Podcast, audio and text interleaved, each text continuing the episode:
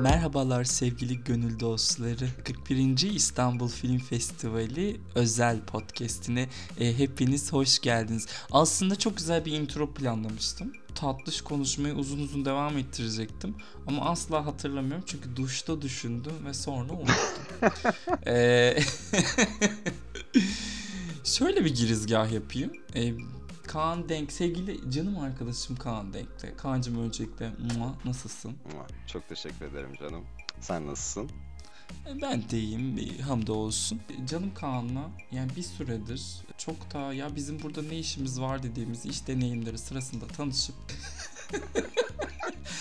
yıllardır bir araya gelememenin acısını e, bir şekilde çıkardık bence son on- son 6 ayda. E, fakat Altı bu hafta özelinde fazladır. 41. İstanbul 6'ya geçtik mi? Ta, aa, Tabii, yıl oluyor. geçmişiz. Ay müthiş.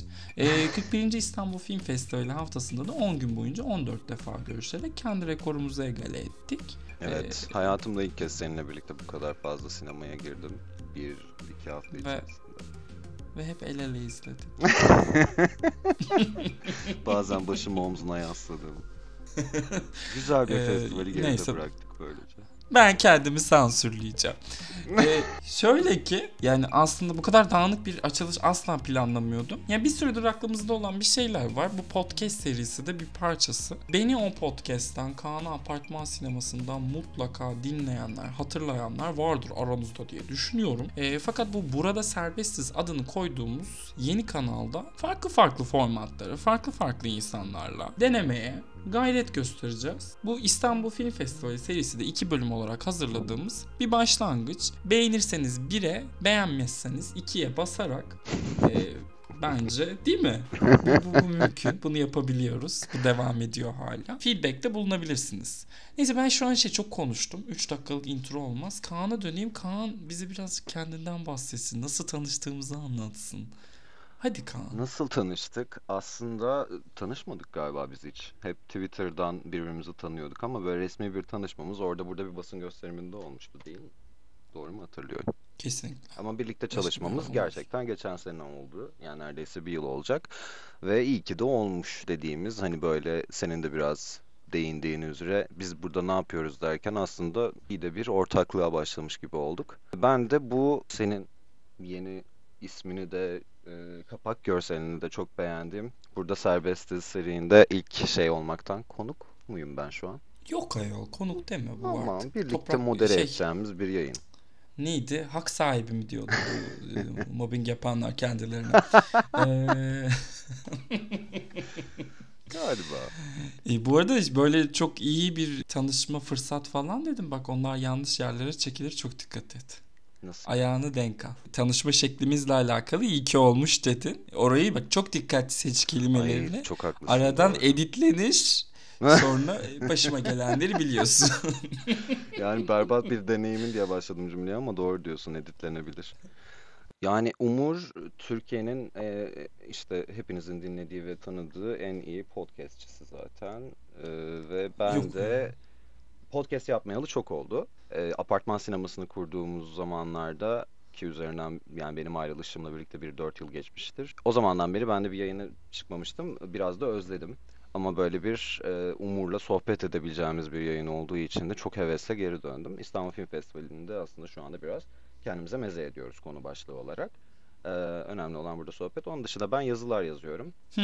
Tanınma, tanımayanlar için böyle bir 9 yıldır falan çeşitli yayın organlarına çoğunu bildiğiniz sinema yazıları, eleştiriler, özel dosyalara katkıda bulunarak e, sinema yazarlığını sürdürüyorum. Şu anda da altyazıda aktif olarak hala devam edip ediyorum. Altyazımızın name drop'u lazımdı buraya. Altyazımıza da selam Lazım. olsun buradan. E, altyazıdaki bütün dostlarımıza, gönül dostlarımıza selam olsun. Bu senin radyo sesin mi? evet. Duşta buna mı çalışıyorsun? Hey. Ay çok güzel bir şey açılış yapacaktım böyle İstanbul'da şu an saatler şunu gösteriyor falan ama işte senin al yüzünü görünce elim ayağıma dolandı be Kaan. İşte yani. E, iki erkek güzeli olarak yaptığımız bir bu yayında yani ilk bölümde diyeyim daha doğrusu 41. İstanbul Film Festivali ile ilgili konuşacağımız ilk bölümünde festivalde sevdiğimiz ve deneyimlerimiz parantez içerisinde gömmek istediklerimizi konuşacağız. Ben hemen Kaan'a bir döneyim. Ya- Kaan'a diyeyim ki Kaan'cım. Tüm festival içerisindeki favori filmin neydi? Herhangi tüm bölümleri katarak konuşalım bence içerisi. Tüm hepsi içerisindeki favori filmin hangisiydi? Tabii ki ya bence de öyle konuşmalıyız ama ilk sorunun bu olması bu yayını farklı yere götürebilir çünkü aslında korkarak sorman lazım. Çünkü en sevdiğim filmin romancının filmi olduğunu biliyorsun. Onu çok kısa o zaman filmden bahset yani neden sevdiğimden bahsedeyim. Çok da üzerine durmayalım çünkü üzerine durursak şimdi bu tatlı yayınımızın tadı kaçar falan diye korkuyorum. Hong Sang-soo genelde benim e, sevenleri tarafında hep yer aldığım, kariyeri boyunca da birçok filmini takip ettiğim, çok sevdiğim bir yönetmen. E, kendisi sürekli film çekmesiyle biliniyor. Bu yılda bakalım bir tane daha çeker belki. Henüz 2022'deki ilk filmiydi romancının filmi. E, biz de hemen Berlin'den sonra izleme fırsatı bulduk İstanbul Film Festivali sayesinde aslında. Ya ben filmi Hong Sang-soo'nun yani sevmediğim filmleri de ol- ol- oldu.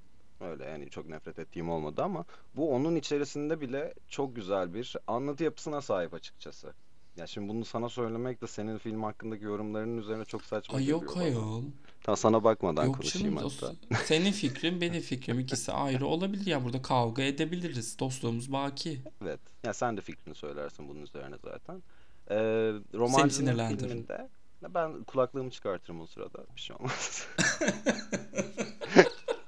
Yani Hong sinemasına aşina olan tüm izleyicilerin bildiği, her filminde neredeyse gördüğümüz, sevmeyenlerin de hep aynı filmi çekiyor dediği şeylerde yer alan maddelerin hepsi yine romancının filminde de yer alıyor. Ama buradaki yer alışları sanki hep böyle filmi izleyenlerin filmden sonra konuştuğu şekilde ya da işte üzerine biz yazı yazarken falan aslında hep değindiğimiz şeylere biraz üzerini parlatarak ve daha oturaklı bir şekilde. Ya oturak dediğim tabii ki yine çok eğlenceli ve uçarı yanları var filmin. Ama işte atıyorum bir restoranda soju sahnesi var mı? Var ya da işte e, alkollü bir yemek sofrası var. Yine orada e, orta yaşlı erkek sanatçı genelde bu yönetmen olur. Hong Sang-soo'nun şeyi. O var. Yine o karakterin Hong Sang-soo tarafından, diğer karakterler tarafından şamarlanması var ki bence mesela romancının filminin en iyi yaptığı yer bu. Ben daha önce hep ufak kalıyordu ya da insanlar çok algılamıyordu. Burada çok net bir şekilde ana ka- kahramanımız erkek yönetmeni azarlıyor. Ee, bunların Erkek ana hepsi akım yönetmenini azarlıyor bence. yine Hong'a tekabül ediyor bence oradaki temsiliyeti o karakterin ama Hı hı. Çok güzel azarlıyor. Kendisinin de en iyi yazdığı birkaç filmden biri olduğunu düşünüyorum. Umarım üretimine de devam eder. Ama böyle çok açık ara bir favorim midir? Değil. Biraz gönül bağıyla saydığım bir şey. Çok sevdiğim filmler var. Yine onlardan da konuşmaya devam ederiz. Sen Hong hakkında bir şey söylemek istiyorsan geçmeden. E Ben çok bir şey söylemeyeyim bence. Ben çünkü çok gömme, gömme usulü de değil de ya Hong Kong sineması bana bir şey açıkçası e, hitap etmiyor. Genel olarak sineması hitap etmiyor. Çok tekerrüre dayalı bence üretim yapan bir anlatıcı kendisi. Bu film de hatta tamamen tekerrürlerle alakalı yani rastlantı üstüne rastlantı ve neredeyse hepsi aynı motivasyonlardan beslenen sohbetler. Ben bir noktadan itibaren artık o tekerrür bana fazla geldiği için çok yoruldum filmden ve koptum. E, filmde yanında otururken e, çok fazla e, sıkılma nidası e, yapmadığım için bana e, yeteri kadar sıkılmadığımı falan söylüyor ama yani göz devirmelerim henüz sesli değil Kaan. E, kusura bakma.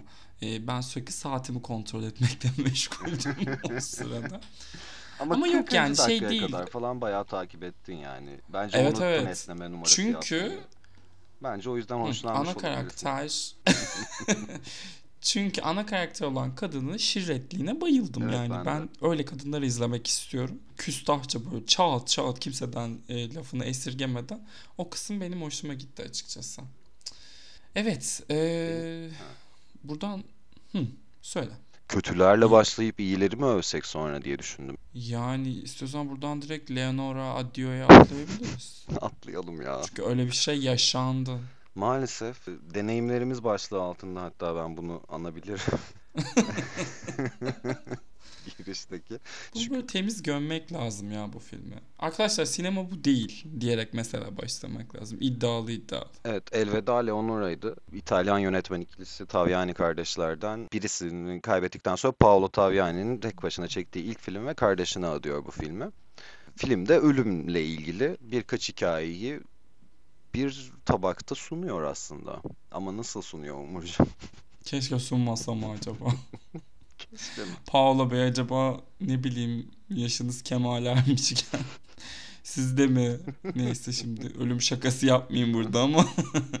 Ageizm hassasiyeti böyle- gösterdikten sonra ölüm şakası çakma. Evet evet. Ama yani Musallat Taşı gibi bir film. Ya benim en çok enteresan... bu kadar ciddi konuşalım istemiyorum ben bu filmi. benim ciddi en ilgincime giden olay çok kötü bir hikayecinin hikayeciyi böyle perde taşıma isteği. Ya filmde çünkü o bahsedilen kimdi adamın adını da hatırlamıyorum. Leonora mıydı? Yok değildi. canım. Leonora kimdi gerçekten? Neydi? Ya şey e, İtalyan Hiçbir Nobel hatır- ödüllü bir İtalyan yazarın şeyinden başlıyor. Sonra da onun evet. yazdığı bir öyküye geçiş yapıyor. Aslında birkaç katmanlı bir film. Ama e, Al. gerçekten takip edebiliyorsanız mükemmel bir deneyim. Yani ki biz edebildik. Ben hani sıkılmama da şey Tabii yapmadığı canım. için, müsaade etmediği için ben sonuna kadar takip edebildim. Öyle olunca daha önce benzerine çok az rastlayabileceğiniz bir e, izleme eylemine dönüşüyor aslında film. Kötü Ya anlamda şey, maalesef bence bunların Flash. TV'yi kaçıran nesil için inanılmaz böyle bir e, deneyim. Çünkü gerçek kesiti andırıyor. Oyunculuklarından e, rejisine kadar. Birkaç freeze kare Ama var ya evet tekrar böyle. Frame dondurma şey. Gerçekten tam gerçek kesit. içim üşüyor. Hani bir anda ekrana e, Ferihan Savaş da girebilir gibi duruyor. Ya ne neresinden tutayım Allah aşkına? O arkadaki yeşil ekran e, Brooklyn mi? E, o korkunç e, restorandaki ne o? Ne ne dansıydı? Hatırlamıyorum. Ki unutmuşum. Şey ya E, o korkunç dans mı? Yani bir sevdiğimiz bir sevmediğimiz gidiyorken böyle bir em, damağımızı temizlemek üzere acaba The Road'u konuşalım mı? tamam hadi Hit the Road'u konuşalım. Galiba ilk kez gösterildi Türkiye'de. Evet Ee, evet. Aslında bayağı geçtiğimiz sene yıl dönümü olacak bir şekilde dünya premierini yapmış bir filmdi. Biraz geç izledik buralarda. Pana Panahi'nin ilk uzun metraj filmi. İran Hı hı. yapımı bir yol hikayesi denilebilir. Filmin Türkçesi de Yola Devamlı bu arada.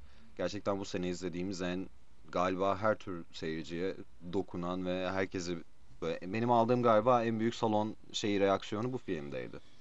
Bu sene ki festival içerisinde. Aşk, Mark ve Ölüme Gitmeme e, Aa, vizyonsuzluğunu gösterdiğimiz için Doğru. e, ben Hit Road'u da yani ayrıca izledim bu işte Londra Film Festivali katkılı bir e, şekilde. Orada da biliyorsun ödül almıştı. Evet. E, ya ben şey söyleyebilirim sadece. Ya müthiş bir film olduğuna şüphe yok da hakkında ne kadar az şey okursanız bence o kadar iyi. Ya zaten 3 aşağı 5 yukarı ne olduğu tahmin ediliyor izlemeye başladığınızda ama filmin sizi nereye götürdüğünü bilmemek benim en azından seyir deneyimime katkıda bulundu ve tamamen teslim oldum Panahi'nin. Panahi deyince de bak babası geldi. Ay ne güzel iki nesil. Fakat şey yani babasından daha bence yeni şeylere açık bir anlatıcı. Ya orası muhakkak. Ve Yani ben çok de. heyecanlandım Ca- açıkçası. Çünkü Cafer Panahi de hiçbir zaman böyle şeyci bir, e, klasikçi bir ya da şey Tabii. kafalı bir e, yönetmen olmadı. Hala yeni şeyler üretmeye devam ediyor. Ama dediğine katılıyorum yani. Tabii ki aslında birçok film için geçerli olabilecek bir şekilde hakkında ne kadar şey az şey bilirsek o kadar keyfinin çıktı. Mesela ben filmin sempatik olacağından e, hani emindim belki ama her karaktere ayrı ayrı vurulacağımı falan bilmiyordum. Birkaç yorum okusaydım belki Ya. zaten öyle bir beklentim olurdu. Herkes tarafından tavlandım film boyunca. Ve e, evet doğal olarak hani etkiliyor. Ve iyi bir ana akım örneği aslında. Ana akım sinema bu. Bayağı iyi bir ana akım sinema. Kesinlikle. Ee, yani genel izleyicinin çok rahat ilk, e, takip edebileceği de bir film ayrıca. Evet kesinlikle öyle. E, Şey seviyoruz ya. Mesela işte bu şeyimiz var ya meşhur intihalci Farhadimiz. E, güzel İran sineması yani. Vay be. Koskoca. Farhadisin ya. ya da Farhadi'nin intihali için ayrı bir podcast. Ne diyorsunuz arkadaşlar? Yani yorum bırakın aşağı. Yorum bırakacak bir yer de yok. e, alt aşağıya yorum bırakın. E, Sosyal medyalarımızdan ulaşarak Farhadi'nin çalıntı tabii. filmi hakkındaki yorumlarınızı ve bu dava üzerine düşündüklerinizi bizimle paylaşabilirsiniz. Umurtas. Yani hak yenmesi hakkında ne düşünüyorsunuz mesela? İnsanların emeklerinin çalınması hakkında ne düşünüyorsunuz? of ya gerçekten kendi Ay, bir anda nereden geldi dönüştük aklıma bilmiyorum. Ee, hangi salonlarda film izledin bu sene daha çok? Ya ben öncelikle sevgili İKSV buradan çok teşekkür ediyorum. E, verdikleri akreditasyondan sebep. E, filmlerin büyük bir kısmını Cities'teki çok özel bir salonda tükettik. sevgili dostlarımızla. Sevdiğimiz insanlar vardı salonda yani. Çoğunlukta olmasalar da. Ama bir de şu da şu an çok garip. Dinleyicilere şu an belki bunun e, bilgisini vermek gerekebilir.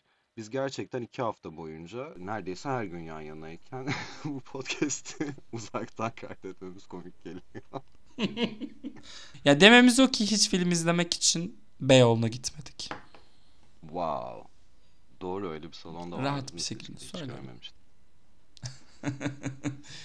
Yok ya ben hiç git ben Atlas'a da gitmedim bu arada. Yani özel olarak ben Atlas'a biraz gitmemek gibi festival bir tercihte şeyini- bulunmadım ama Ya evet ben de programıma göre aslında hareket ettim. Böyle bir salon seçme imkanım olmadı ama hani görmek istediğim filmleri kendime tarihlerine göre yazdığımda çok az gerçekten Nişantaşı'nın dışına çıkabildik.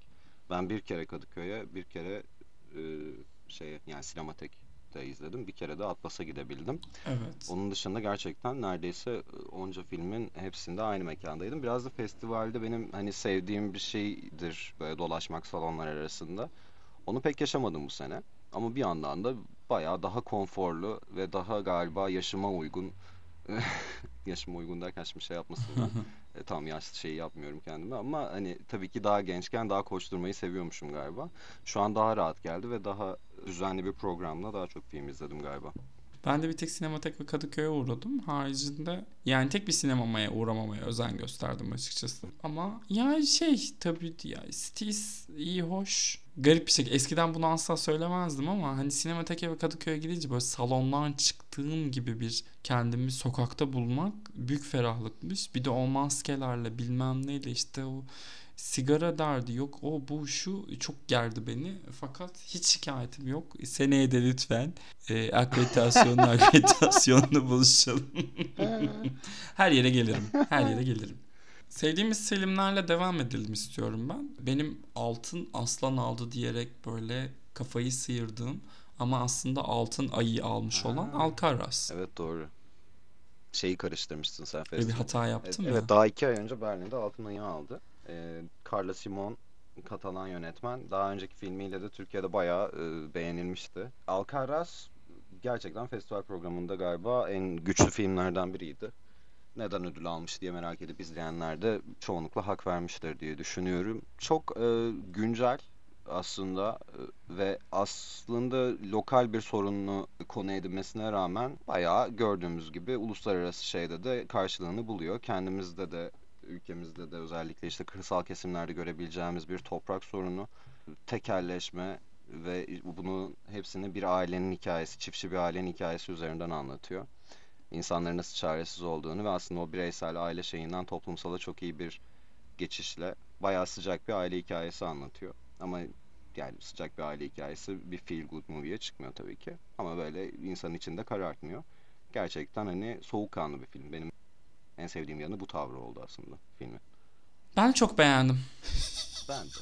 Bu kadar. Yani Alcaraz'la ilgili ekleyeceğim bir şey var mı bilmiyorum. Ben de çok beğendim. Carla Simon'un daha önceki filmini de beğenmiş bir izleyici olarak zaten bir belli bir beklentiyle başına geçmiştim. Üzerine bir şey söyleyebilir miyim bilemedim. Ya, tüm oyuncuların e, acemi olması, bölge halkından olması çok e, ilgimi çekti benim. Filmi izledikten sonra öğrendim bunu. Daha ben bunu Çünkü bilmiyordum hala. falan e- epey iyi oynadığını düşünüyorum. Gerçi Hatta böyle- ya.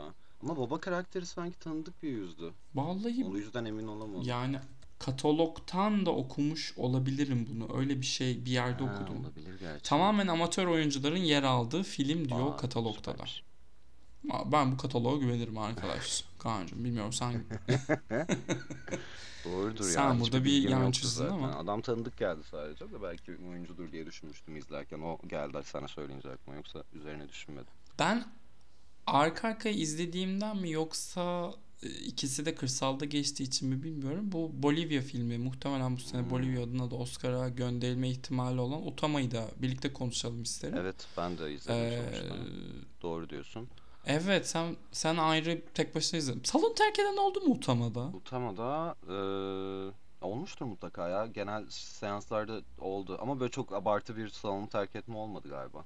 Ha Öyle tamam. olsa dikkatimi çekerdi. Tamam. Utama'da aslında Evet. evet. Eee, da ama onunki mesela biraz daha lokal bir sorun. Az önce söylediğimle kıyaslayacak olursak gerçekten o Bolivya'da Hı hı. filmin geçtiği bölge içerisinde ciddi bir susuzluk var ve insanlar göçe zorunlu bir göçe zorunda kalıyorlar işte. Ee, ama işte topraklarını terk etmek istemeyen, evlerini bırakmak istemeyen yaşlı bir çifte e, odaklanıyoruz. O da aslında Alcaraz gibi bir tona sahip. Özellikle e, seyircisine bu sorundan bahsederken falan ne ajite eder ne sana bir düşünce dikte eder. Bu tarz filmleri zaten alıp başımızın tacını yapmamız lazım ki yıl boyunca bir iyi filme karşı 10 tane aynı konuda kötü film izleyen sinema izleyicileri için neyin iyi olduğunu ve sinemacıların neyi neyin ödüllendirildiğini görmesi falan önemli. Utama da onlardan biri. Aslında neredeyse eşdeğer derecede güçlü bir film. Hatta işte sen dediğin gibi ödül sezonunda da şey olabilir. Sundance'de de bu arada Utama'nın e, dünya sineması bölümünde büyük jüri ödülü alındığını not düşelim. Benim şöyle bir şeyim olacak iki filmle de alakalı olarak. İki filmin de yani e, tabii Utama'nın meselesi bence daha çok işte iklim krizi olsa da iki filmin de ataerkiyle bir problemi var ve ben iki filmin de bunu çok iyi dile getirebildiğini düşünmüyorum. Yani övüyor olduklarını da asla öyle bir övme olduğunu da düşünmemekle birlikte e, var olan düzene çomak sokmakla alakalı çok bir şey yapabilen filmler değil ikisi de. Bir bundan dolayı muzdaribim. Ama ikisini de çok beğeniyorum bu arada filmlerin. Fakat isterdim ki yani Utama'nın da çünkü hikayeyi bağladığı yerde yine aynı o e, babadan ol, babadan toruna mı diyelim artık ne diyelim. Yine aynı o güç dengesini besleyen duygusal bir final var.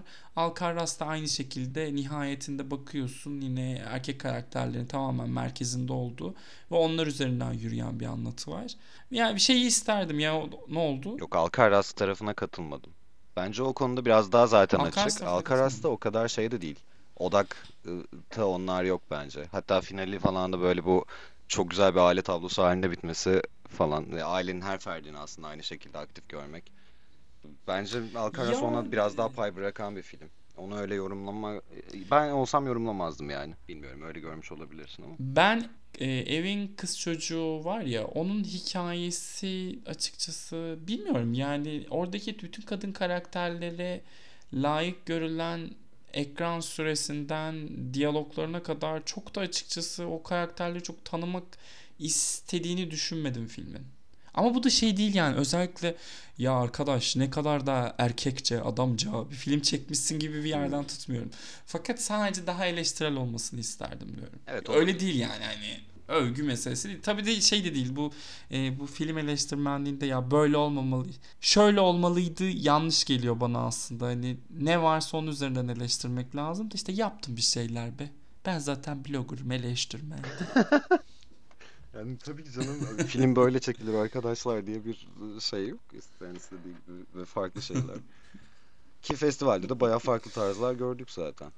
E, erkekleri övmek, erkeklik, adamlık, adamcalık demişken e, Claire Denis'in e, yuva yıkanın yuvası olmaz diye bas bas bağırdı. Both Sides of the Blade konuşmadan şuradan şuraya gitmem. Öncelikle buradan Berlin jürisine seslenmek istiyorum. Yani ne alaka? yani bu filmin nasıl yönetmen ödülü verildi? Bu bir.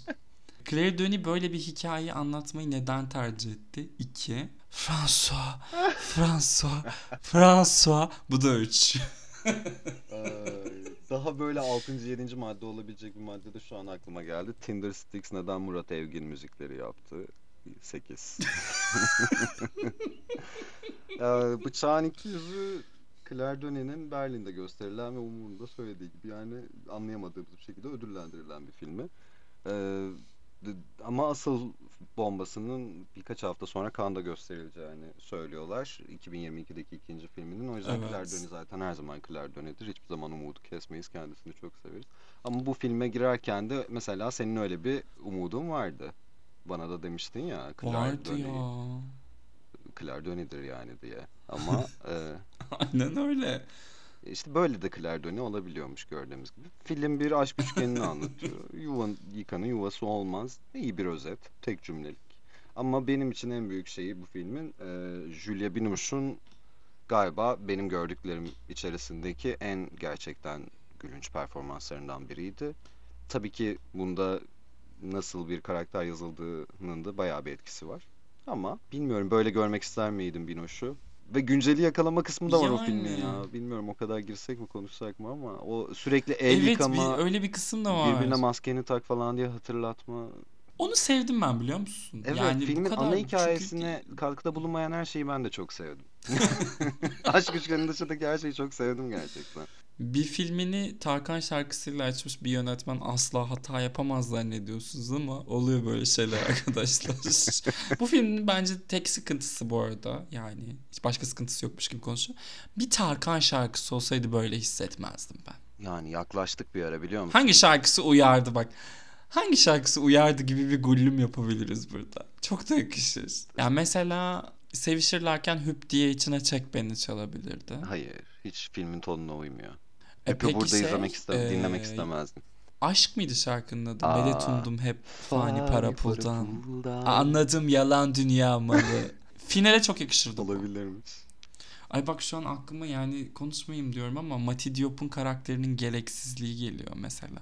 Yani iki ya da toplamda maksimum üç kez gözüküyor ama üçüncüsünde bir yere bağlanıyor, bir işe yarıyor film içerisinde. Asıl Onun için koymuş zaten. yani evet. Öncesinde bir Başka bir sebebi Ay yok. ondan daha gereksiz de var yani o banka mıydı ne olduğunu tam anlayamadığımız veznedar kadın var mesela. Ki o da ünlü biriydi. O neydi O, hakikaten? o daha da şeydi. İki sahnesi var. Hatta bir tanesinde diyalogsuz ve e, bizim kahramanlarımız yanında değilken kısa bir e, kat içerisinde de gözüküyor. E, Geçiş var Allah yani. Allah. Ha neyse bu kadar da gömülecek şey değil. Seveni de çıkabilir tabii ki. Ama biz böyle gömebiliriz. Evet, Bize yani- çok malzeme veren bir film gömmek için. Yani sadece bunun üzerine bile bir yayın yapılır mı? Yapılır açıkçası. Bence de ya Claire Denis şey zamanı e, pandemi zamanı torbacısını değiştirmiş diye düşünmek istiyorum ben. Bu tür bir e, kaza yaşanmış ama Claire Denis Kaan'da dediği gibi Claire Denis'dir. Ya hata yapsa da canımızdır, ciğerimizdir. E, hiç önemli değil. Evet bir hızlı tur o zaman bir yani biz isteriz ki sabahlara kadar konuşalım ama e, hepinizin süresinde değerli olduğunu bildiğimizden böyle bir tatlılık yapacağız. Ya izlediğimiz ve dikkat çekmek istediğimiz birkaç daha yapım var burada. E, bunlardan birazcık bahsedeceğiz kısa kısa. Mesela şunu söyleyeyim. Clara Sola hayır. Ee, Bence yeterli. ben evet diyen taraftayım. Geçelim. Flux Gourmet'e bayıldım ben. Ben de. E, Peter Strickland'ın bence en çok işleyen deliliği olabilir bu. Tüm filmlerini beğenmekle birlikte. Bilmiyorum bu filmin ritmine çok kaptırdım kendimi. ve Delirecekler muhtemelen bunun için. Bir an olsun sıkılmadım. Aslında çok benzer düşünmüşüz. Biz bunu birlikte izlemedik değil mi? Birlikte izledik ama çıkışında konuşmadık böyle ama. koşarak birbirimizden uzaklaştık. Hı hı. Ee, Şey benim de yani Peter Strickland'ın galiba şeyden beri Barbarian Sound Studio'dan beri her filmini izleyen ve gerçekten beğenen birisi olarak, izleyicisi olarak en eğlendiğim filmi oldu. Bunu beklemiyordum. Ben hepsinde eğlendiğimi zannediyordum. Eğlenmemişim meğer. Flux Gourmet'e kadar. Bunda gerçekten bir an olsun Konuş. şey yapmadım ve yani keyif aldım her anından. Dolu dolu bir film. Yer yer işte her zaman doku sineması ile ilgilenmesine rağmen, doku yaratma ile ilgilenmesine rağmen burada sanki ona bir zirve yaptı. Bu benim boğa burcumdan mıdır? Bu filme zaafım. Aa doğru. Hedonizm e, sonsuza kadar olabilir aşk. Hadi hızlı devam. Boğalıktır. Playground Playground'ı çok önce izledim ben bu Oscar zamanı izledim. Çok seviyorum. Bence müthiş bir ilk yönetmenlik denemesi. Laura Van Dill'in de ne yapacağını çok merak ediyorum. ben de katılıyorum. Bu arada buna. şey genç ustalar ödülünü de aldı genç jüriden. Onda not düşelim Aa ben istersen. onu Aa doğru hatırladım. Doğru doğru. Ödül almamıştır diye ona geçmiştim. Ee, tüyler, Feathers. Hayır. Bence evet bu da ama daha üzerine başka bir zaman belki denk gelirse konuşuruz. Ee, Beautiful Beings. Hayır. Yani e, evet gibi başlayan bir hayırdı. Ya açıkçası bir başta ikimiz de zaten bunu konuşmuştuk birbirimizle. Bu zorbalık, ilkokul zorbalığı, lise zorbalığı gerçekten bir galiba bizi otomatikman bir refleks olarak tutuyor filme. Onu takip ederken başlayan şey nedense beklentileri boşa çıkartıp biraz da sarpa sarıyor film. O yüzden hayır. Yoksa e, kendisini izletebilen bir film. Yani yönetmenin bir sonraki işinde e, yine izleriz herhalde. Kesinlikle izleriz ama ben keşke filmi Ümit Ünal yazmasaydı dedim açıkçası izlerken. Ee, The Blind Man Who Did Not Want to See Titanic. Titanic'i seyretmek istemeyen kör adam. Finlandiya'dan bu sene gördüğümüz birkaç Evet. işten biriydi. O da şaşırtıcı bir anda. Hayır takkonenen. İstersen önümde fincası var. Ama okuyamam yani. Bu kadar da serbest değiliz burada. Ee, çok sempatik bir film. Yani çok tatlı gerçekten. Ee, ama çok büyük oynamıyor. İhtiyaç da duymuyor. Bu yüzden sevdiğim bir film. En iyileri sayarken saydığım film sayısına göre o listeye girip girmemesi değişir. Ama güzel bir filmdi. Temsiliyet açısından bence şahane bir filmdi. Antalya'da da erkek oyuncu ödülünü almış. Ne kadar haklı bir Aa. seçimmiş.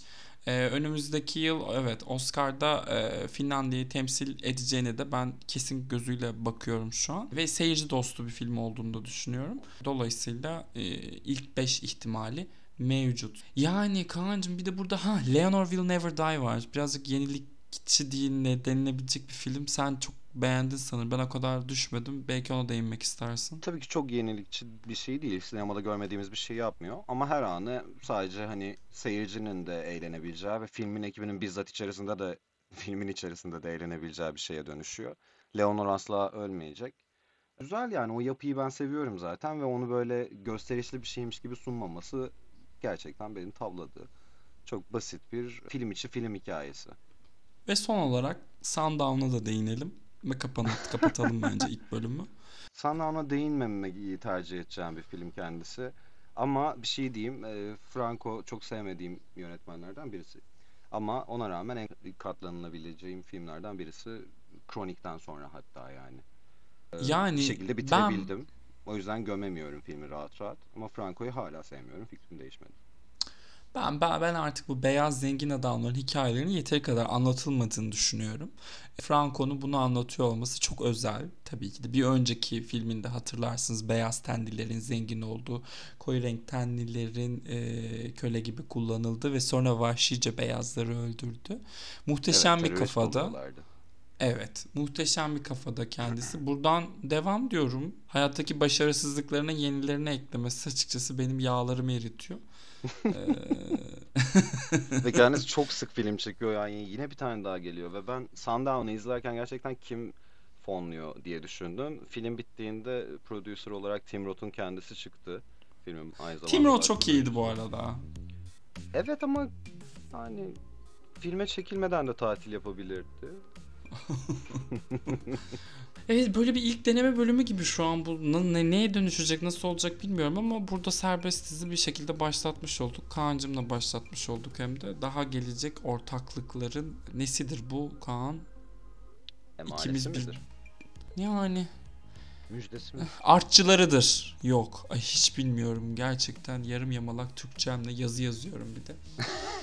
Ee, e burada toparlayalım. Bir, bir şey yapalım. Nasıl kapatayım? Sen kapat. Hadi sen kapat. Hadi ben kapatayım.